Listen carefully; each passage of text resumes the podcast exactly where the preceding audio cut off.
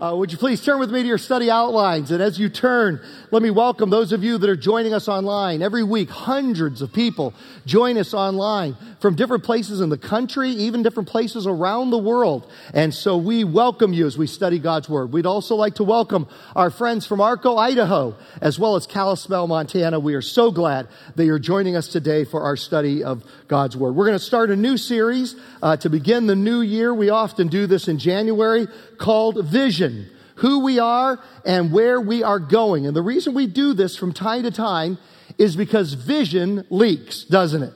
Uh, you find that at work, you find that um, in your family life, you find that in your personal life, we find that at church. Uh, you'll find that in an organization maybe that you're a part of. Vision leaks. We get all excited and say this is the way we should go, but over time that uh, fervor uh, fades away and we lose our way and we lose our vision. So every once in a while we like to go back to what Purpose Church is all about, who we are and where we are going in 2017. And I'm going to give a few examples uh, this morning, and I think you'll agree with me uh, 2017 might be the most exciting year in the 147 year history of our church. It's going to be an unbelievable year. It is starting out today in an unbelievable way, and we're going to have such a great year ahead of us. Now, our purpose statement, which is everyone everywhere following Jesus, that is based on what's called the Great Commission, the last uh, purpose statement, mission statement Jesus gave to the disciples just before he went to heaven. Uh, Matthew 28, verse 19. Jesus said, therefore go and make disciples, not just converts, but disciples. Now it starts with conversion.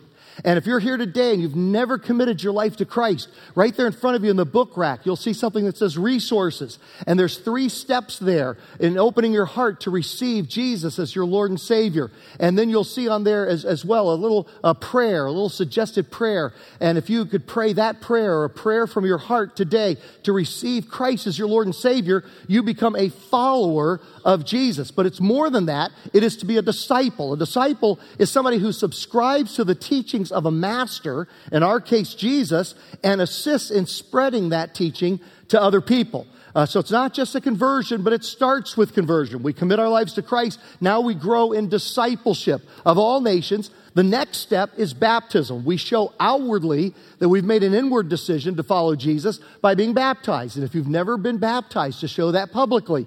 Uh, I'd love to share what the Bible says about that next Sunday at our starting point class. Baptizing them in the name of the Father and of the Son and of the Holy Spirit.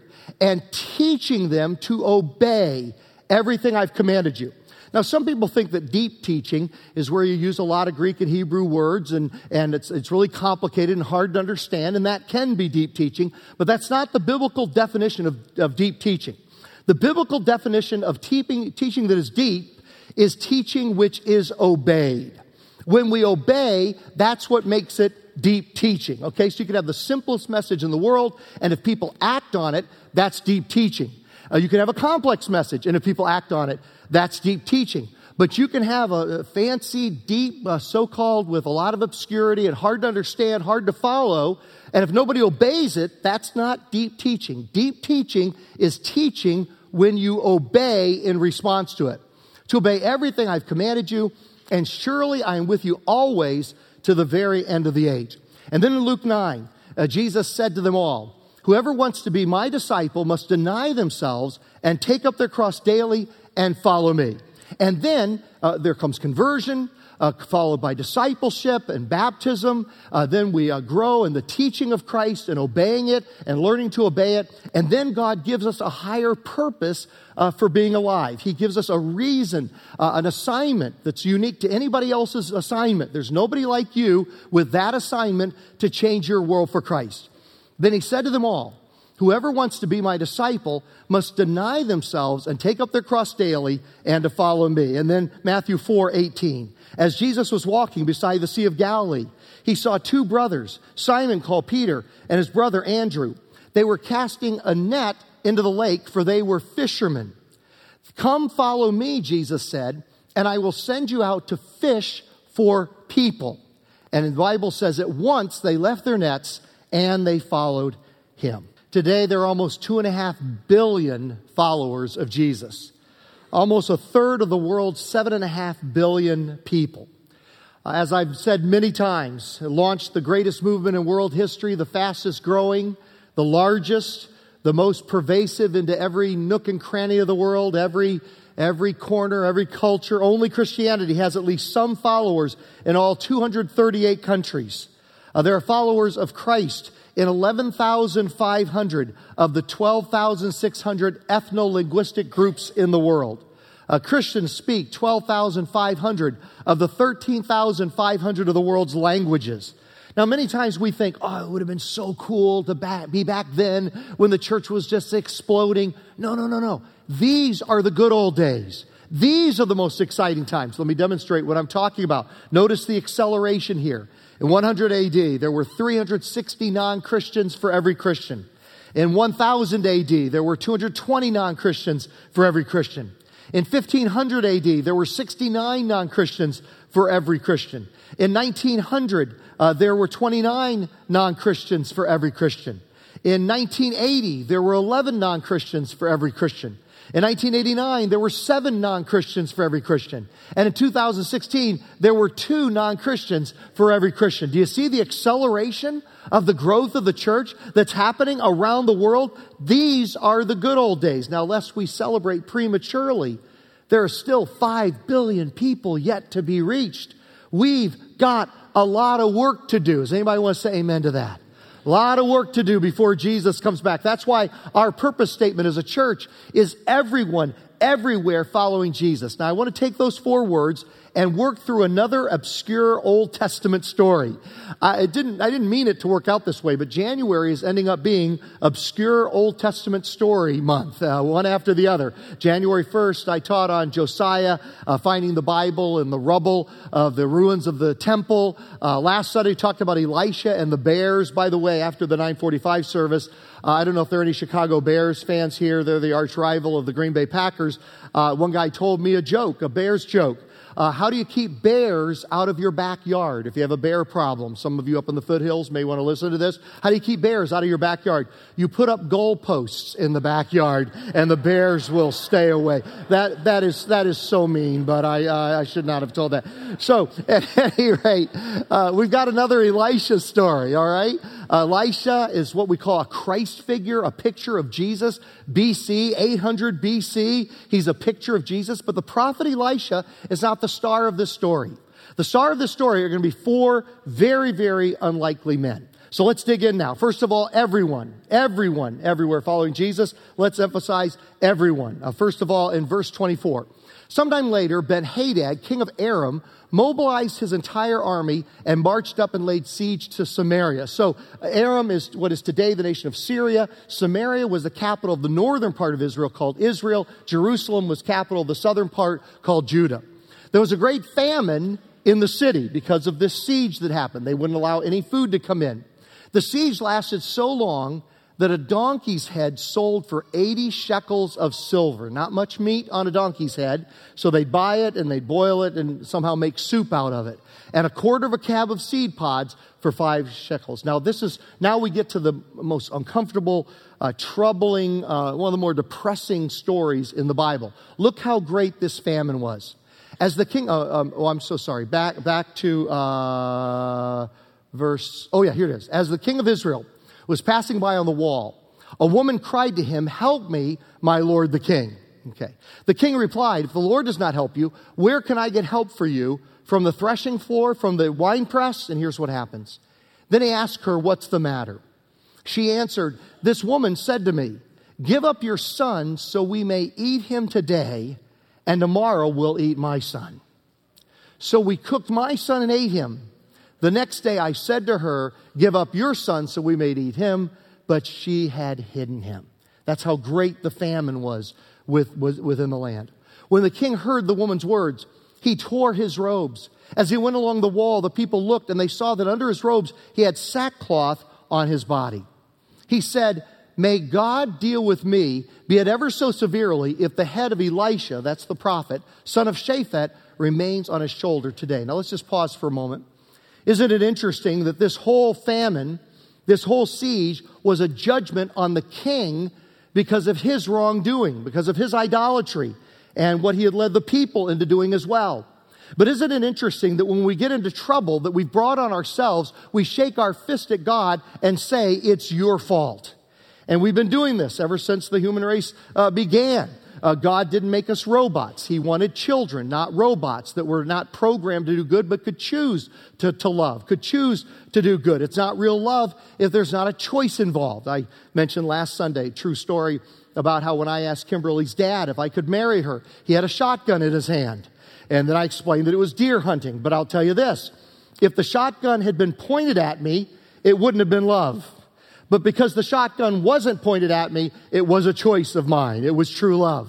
And the same thing, God created us that way uh, so that we could have a choice. And so we make bad choices. We bring uh, evil and wrongdoing and, and disaster upon ourselves. And then we have the audacity to shake our fist at God and say it's all your fault.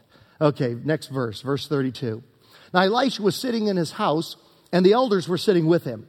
The king sent a messenger ahead, but before he arrived, Elisha said to the elders, Don't you see how this murderer is sending someone to cut off my head? Look, when the messenger comes, shut the door and hold it shut against him. Is not the sound of his master's footsteps behind him? While he was still talking to them, the messenger came down to him. The king said, This disaster is from the Lord. No, it was from him. And it was from the people, but he blames God. Why should I wait for the Lord any longer? Then, chapter 7, verse 1. Elisha replied, Hear the word of the Lord. This is what the Lord says. About this time tomorrow, a seah of the finest flour will sell for a shekel, and two seahs of barley for a shekel at the gate of Samaria. Uh, the officer on whose arm the king was leaning said to the man of God, Look, even if the Lord should open the floodgates of heaven, could this happen? You will see it with your own eyes, answered Elisha, but will not eat any of it. Now, I'm not going to take the time for the last four verses of chapter 7, but you can either look ahead now or look at it later to find out what happened for his lack of faith. Okay, verse 3. Now, there were four men with leprosy at the entrance of the city gate. Let's pause here for a while. Everyone everywhere following Jesus. And who ends up being the hero of this story? Four lepers. Now, leprosy is symbolic of sin in the Bible. It was a real disease, a contagious disease that made the people that had it an outcast from everybody else. But along with that, it's symbolic of sin in the Old Testament and in the New Testament. So it's symbolic of sin. But along with that, it was a real disease that caused the person with the disease to be an outcast. So, because the Bible talks about lepers so much in the Old Testament and New Testament, every time the Bible talks about it, it is a signal to us that Jesus is for everyone, even the lepers. If Jesus is for the lepers, then Jesus is for me. Christianity is the most inclusive faith across all cultures. It is the most inclusive. It is for everyone. You have a religion like Islam, for example. And Islam, in order to follow the faith of Islam, you also have to adopt some cultural uh, traits from 600 AD, the Arabian Peninsula. You have to also, along with the faith, part of the faith is that you have to become culturally um, like a person from the Arabian Peninsula in the 7th century AD. And that's why Islam tends to be limited to certain geographical locations. But the reason why Christianity is, is transcultural, and it is in every culture of the world, every nook and cranny of the world, is because it is the most inclusive faith and it is for everyone. It's for everyone. Um, now, uh, you've uh, heard me say um, many times that uh, Christianity is we're to be a hospital for sinners, our church, and not a museum for saints. And that's true for people within the culture but it is also true how it is inclusive of all the cultures. Now, I've got an exciting thing to announce today. Is it starting today, right after this service at 1111, right after this service is over, over in the H building, about 100 yards that direction. You can read more information on the other side of your, of your study outline. We are today launching an Arabic speaking Christian worship service. How awesome is that? Um, we are, we are now in four different languages obviously, English and Spanish. Uh, the Karen Fellowship meets once a month, and that is in the language of Myanmar or Burma. And now, every week in the H building, we're going to have an Arabic speaking uh, Christian worship service with a fabulous, fabulous pastor. And it is going to be a great, great uh, ministry uh, out of our church and church within a church here as, as part of a Purpose Church. And I'm just telling you, now you got a new thing that when you talk uh, to one of your friends that's Arabic, or if you make a friend at work that's Arabic speaking, now you have some place to invite them to and to let them know that when we say everyone, everywhere following Jesus, we mean everyone, including those that speak uh, Arabic. What an absolute thrill. But then, in addition to across all the cultures, transcultural, within the culture, it's for everybody. From the most poor to the most rich, and everybody in between. Um, who are the lepers today? Uh, maybe ask yourself that question. Who, who are the people with leprosy today? Who are the marginalized uh, today? And I'm sure you could come up uh, with some ideas. Um, and we build our ministries of our church around the lepers of today, around the most marginalized of today. Let me give you a few examples. Uh, because we believe that the lepers of today might be the homeless. That's why we have homeless ministries and homeless dinners and homeless outreach. Uh, because we believe that those caught in the grip of poverty are some of the lepers of today. Uh, that's why uh, we have the largest food ministry in this area, and the largest clothing ministry in this area, and the largest uh, furniture ministry in this area. Because we believe that victims of human trafficking that walk along Holt Boulevard that we see all the time. We can even see them from our windows of our administration building as we have meetings with the pastors. You can look out and see these young women that are victims of human trafficking. That's why we've built Everyone Free uh, against human trafficking and a human trafficking, anti human trafficking ministry. That's why the men will be standing against it tomorrow night on the corner of Holt and, and Geary.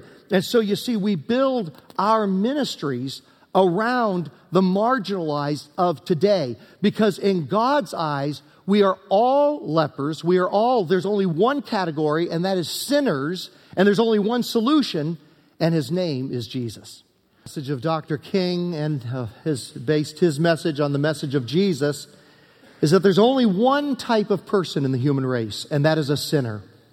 And there's only one solution, and that solution is Jesus. On New Year's Eve, I taught on uh, Psalm 103 at our New Year's Eve service, and uh, uh, I stole Pastor Sham's globe. I'm always forgetting my globe at home, but you know you can steal it from the office of Pastor Sham because if the global impact pastor doesn't have a globe, we're in real trouble. So uh, Sham always has it, and I, I have the keys to all the pastors' offices so I can go in after hours and go through their trash can and uh, look through their files and stuff. I can keep a file like an FBI file on each one of them, you know. So, so anyway, I go into Pastor Sham. So Pastor Sham, if you're wondering where your globe is, uh, here it is. Okay.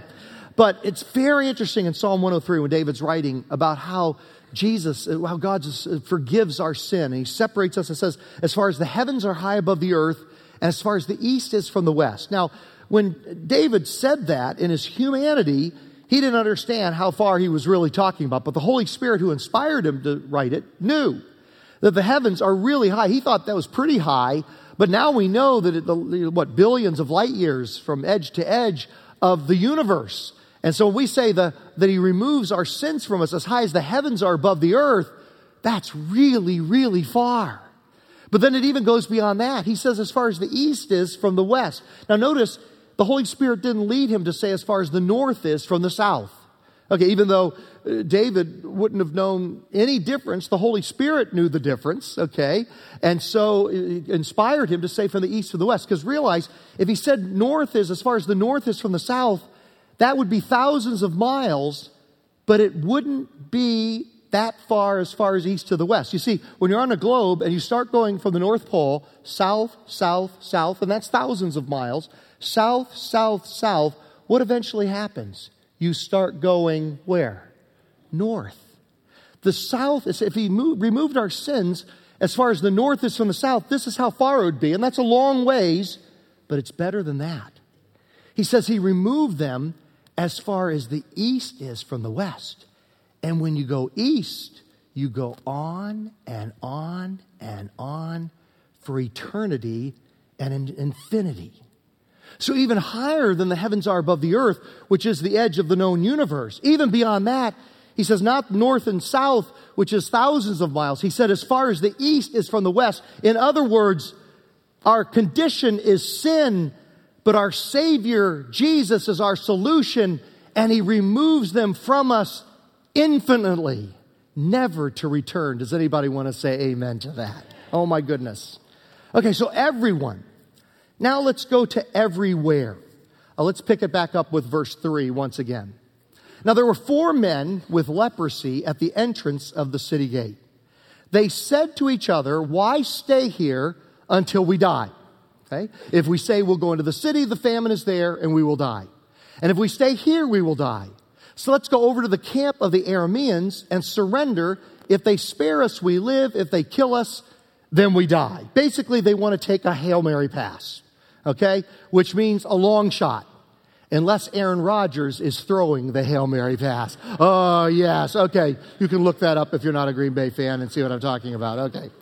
At dusk, they got up and went to the camp of the Arameans. When they reached the edge of the camp, no one was there. What happened? The Lord had caused the Arameans to hear the sound of chariots and horses and a great army, so that they said to one another, Look, the king of Israel has hired the Hittite and Egyptian kings to attack us. So they got up and fled in the dusk and abandoned their tents and their horses and donkeys. They left the camp as it was and ran for their lives. The men who had leprosy reached the edge of the camp, entered one of the tents, and ate and drank. Then they took silver, gold, and clothes and went off and hid them. They returned and entered another tent and took some things from it and hid them also. Now, here's the most important verse. Verse 9, and even more important is going to be verse 10. Then they said to each other, What we're doing is not right. This is a day of good news and we are keeping it to ourselves. This is a day of good news, and we are keeping it to ourselves. If we wait until daylight, punishment will overtake us. Let's go at once and report this to the royal palace. Now, let's just pause um, for just a moment. There are three types of Christians and three types of churches that are represented in this story. One type of Christian and one type of church just keeps gorging on the good stuff of God, and it never occurs to them that there's a starving city that they should go share the news with. Okay? That's one type of church, one type of, of uh, Christ follower. Then there's a second type that we find here in verse 9 that says to each other, what we're doing is not right. And so they put it in their mission statement, put it in their purpose statement, put in their church constitution. Everybody agrees we ought to do something about that. Yes, uh, Jesus told us to reach the lost, but they never get around to going outside of their comfort zone to do anything to actually change things in order to more effectively reach the lost. Praise God. I am so grateful that I get to serve and lead a third type of church and a group of Christ followers who are of a third type of Christ follower. It's in the first three words of verse 10 so they went. Didn't ignore it, didn't say there's a problem and not do anything about it. So they went. And if we could leave this verse up here for just a moment. By the grace of God, we have become, because of your commitment to the cause of Christ, a so they went kind of church. And that's why God's blessing has been on us. And by the grace of God, we will continue to be a so they went church until the other five billion are reached or until Jesus returns, whichever one comes first. Let me give you an example of what I'm talking about. Uh, I was just looking at some statistics uh, just a couple of days ago, just got in some year end reports. And uh, a couple of years ago, very, you know, somewhat painful process to go through to change our name to reach lost people uh, to Purpose Church. And, and that was a painful process. And we have seen the fruits of that. I mean, boy, last Sunday, the children's facilities are just bursting with children. Um, uh, youth ministries growing up a storm, young adults growing within our church. That number has been growing. We have seen spectacular results, and we just praise God for that. But you know what happens when you're a so they went kind of church? God begins to bless you in other ways as well. And I looked at the stats and I was just st- struck by it, never seen it before. That in the two years prior to us changing our name, our offering giving was completely flat, no growth for two years. And as soon as we took that step to reach the lost, to become a so they went, or to continue to be a so they went kind of church, it jumped almost 12 by 12% from flat, flat, flat 11.8. Boom! Just burst out. And I looked at that and I said, God, your blessing falls on a so they went kind of church. Today, because we believe everyone everywhere should be following Jesus. Today, even as I speak, we are launching a campus in Claremont on the 210 freeway at one of the exits. Because we believe that everyone everywhere includes not just people along the 10 freeway corridor, but along the 210 as well. One church, two locations. It's just like adding another worship service. Pastor Brian will still be preaching here sometimes. I will be preaching there sometimes. It's just like adding, it's the same as when we went, added the 1111 service after the 830 and 945 service. Exact same thing, just like adding another service, a same church, one church, now in multiple locations. Why? Because so we can continue to be a so they went kind of church. This afternoon, uh, Pastor Eric, our high school pastor, Eric Holmstrom, is convening a group of leaders to spend the afternoon uh, strategizing how we can more effectively reach high schoolers for Christ. And, and boy, we've had tremendous, Pastor Eric has just, the group has exploded under his leadership, but he said there are still so many unreached. What can we do? And so we're going to spend the afternoon strategizing that. And I want you to know how passionate I am because I am missing the Green Bay Packers Dallas Cowboys games in order to do this. So I think God was testing my commitment to this whole thing, okay? Uh, do you really want to be a so they went kind of church? Uh, next Sunday night, as uh, Adrian talked about, um, young adults, boy, we need your input. It's going to be a dialogue. It's not going to be a one way street. It's going to be a dialogue of what can we better do to reach your generation for Christ. And I had to just laugh because when the young adults wanted to have a brainstorming session, what building do they pick? The bus barn. The bus barn. That thing is due for God's destruction, is what the bus barn is for. And when they wanted to come up with a place, they said, Oh, that place is so coolly cool. And I'm like, That place is so totally a dump, is what it is, you know. But that's where it's going to be in the barn, the bus barn. Next Sunday night, young adults, boy, we'd love to have you there because we need your input. It can't just be a bunch of older leaders figuring this out. We need to hear what you have to say uh, next Sunday night. Uh, you know, I was doing a little bit of what I call pastor math a couple of days ago. Uh, just literally, or just yesterday. And I literally just took a couple minutes. Didn't, didn't take long, didn't research it, didn't remember. I'm probably missing a bunch of things that I just didn't think about. But I added up all the churches and all the Christians that are worshiping Jesus today as a result of these categories our own church, churches that we have planted, uh, churches that are led by pastors that came to Christ at our church, uh, pastor, churches that are led by pastors that were on staff during my time, the last few years uh, here at our church. And you know that today there are 30,000 people worshiping Jesus in one of those categories. Now, if you multiply it by their oikos, the 8 to 15, the 15 uh, Greek word for household and their area of influence, that means that half a million Americans have contact, direct contact with somebody connected with Purpose Church. That is, that is one in every 600 Americans. Uh, we're talking half a million people from as far east as Indiana, as far west and south as California, and as far north as Montana and Idaho. Why? Because we are a so they went church. That's our vision. That's what God has called us to. And so, because of that, we believe everyone, everywhere following Jesus. Does anybody want to say amen to that? Man. Now let's go back to verse 10. Here it is. So they went and called out to the city gatekeepers and told them, We went into the Aramean camp and no one was there, not a sound of anyone, only tethered horses and donkeys, and the tents left just as they were. Verse 11. The gatekeepers shouted the news, and it was reported within the palace. Verse 12. The king got up in the night and said to his officers, I'll tell you what, uh, they're tricking us, is basically what that verse is saying. Verse 13, we can go on. Verse 13. One of his officers answered, Have some men take five of the horses that are left, have them go out and check this thing out. And it says in the next verse, let's go to verse 14.